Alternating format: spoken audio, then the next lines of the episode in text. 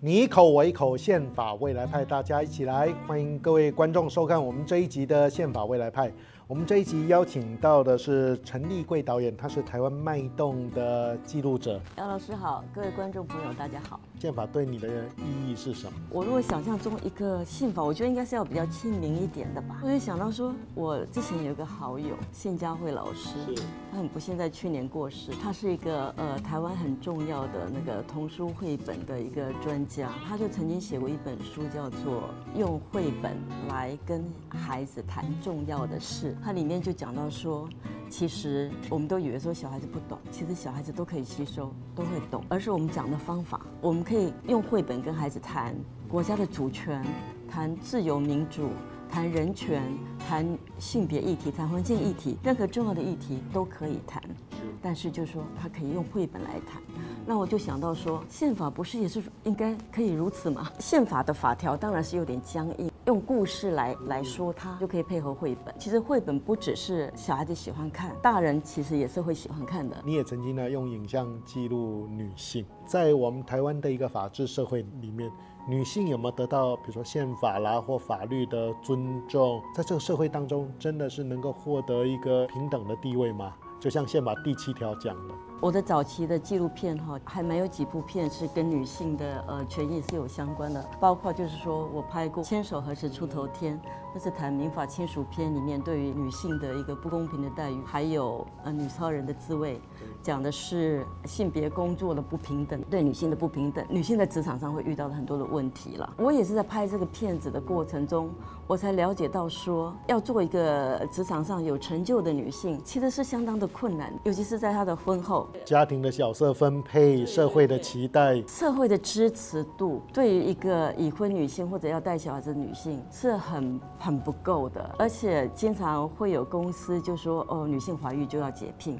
就不可以工作了。还有譬如说，女性怀孕常常会要请育婴假。那那个育婴假就会扣你的考绩，升等的时候，男性升等了你就没得升等，等等等等的啊，所以那些比较能够有发展性的工作，通常都是男性在做，女性都会做比较低阶的工作。一遇到这个婚姻出现问题的时候，你就发现说这个民法对于女性是很不公的，包括小孩子的抚养权上，因为在这些妇女团体的努力之下，确实这些法律上现在也有比较。平等了，最重要的是那个社会的观念，性别歧视，嗯还是普遍存在于我们这个社会的。这个宪法的精神，它完全没有去落实到成为我们日常生活、庶民生活或者文化的一部分。怎么样的一个机缘呢？催促你啊，成为一个纪录片的一个导演？我先生他是学电影，我们看了非常非常多的电影跟纪录片，其中我看到了一部纪录片叫做《The Real Thing》，它是记录那个瓜地马拉可口可乐公司恶意关厂。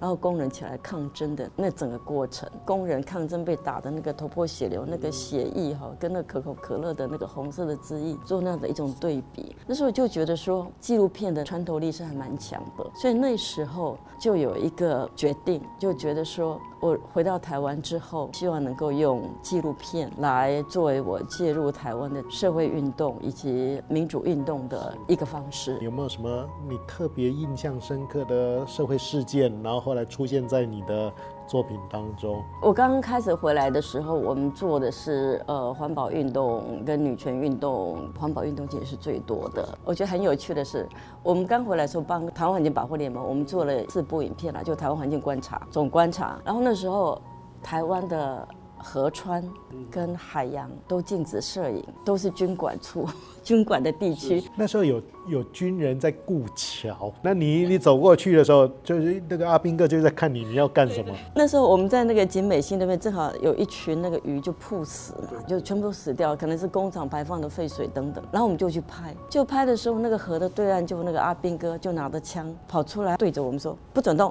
不准拍。然后我们就傻眼，我们就愣住了，不知道怎么办。我们那时候有个助理叫做吴鹏凤，就是后来的这个三金影帝，他就非常的性格跟。那个阿兵哥说不然你开枪好了。就换那个阿兵哥，他就愣住了，他就不知道怎么办。然后后来可能要跑进去请示他的上级，还是怎么样的，他就跑走的那个时间，我们就赶快拍，赶快拍，拍好我们就走了。他还没回来，我不知道。您后来有拍《红色戒严》，都已经是在民主化断很长时间、政党轮替之后，结果呢，竟然您还有这种题材啊？拍得出来。在这个过程当中，你的感受是什么样？戒严当然是对台湾的伤害是非常的大嘛。你看，像我我们多少的前辈为了民主自由而牺牲而流血，就是要去冲撞这个戒严戒严令嘛。然后也是。经过了这么多人的牺牲，我们才换得到我们今天有自由跟民主的一个成就。两千零八年的时候，那时候其实台湾已经检验二十一年之后呢，然后还发生这样的事情。那时候正好是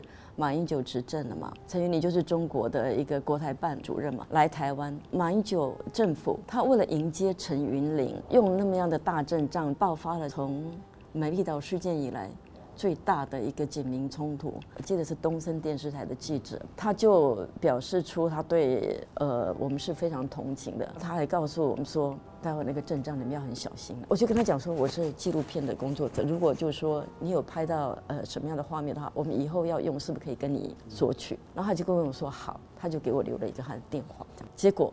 我发现他留的电话是假的，他少一个字了。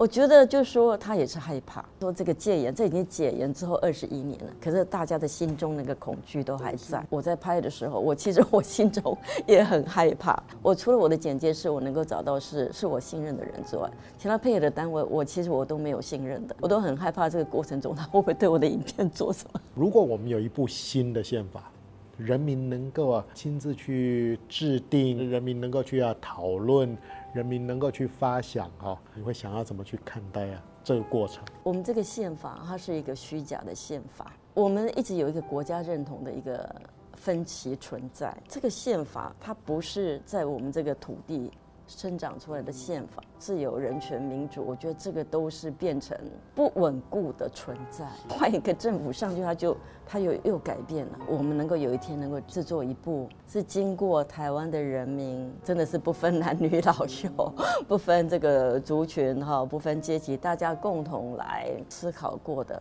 讨论过的。这样的一个宪法的话，我想大家会有这样的幸福感呢。这个宪法是必须要是符合台湾的现实，这个是最重要的一个真实的宪法。然后我们就可以在这样一个真实的一个宪法宪政底下，我们去追求我们的进步价值嘛？怎么鼓励啊？比如说年轻一代，然后呢，呃，他们看重啊，现在您做的这样的事情，那他们也愿意啊参与。我曾经在那个《国家地理》杂志上哈，听到有一个学者他讲了一句话，他说他觉得世界上最好的工作有两种，一个是艺术工作者，一个是生态观察家。其实纪录片工作者是这两者的结合，因为你是用你的艺术能力。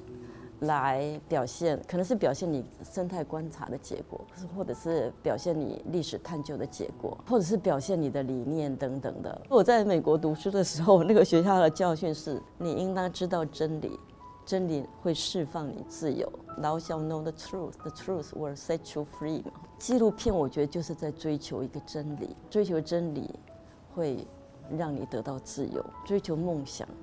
会让你变得比较伟大。哦，我们也期待啊，像导演的美好愿景啊，能够在我们台湾啊实现。那非常谢谢啊，导演来上我们的节目。那宪法未来派，下次见。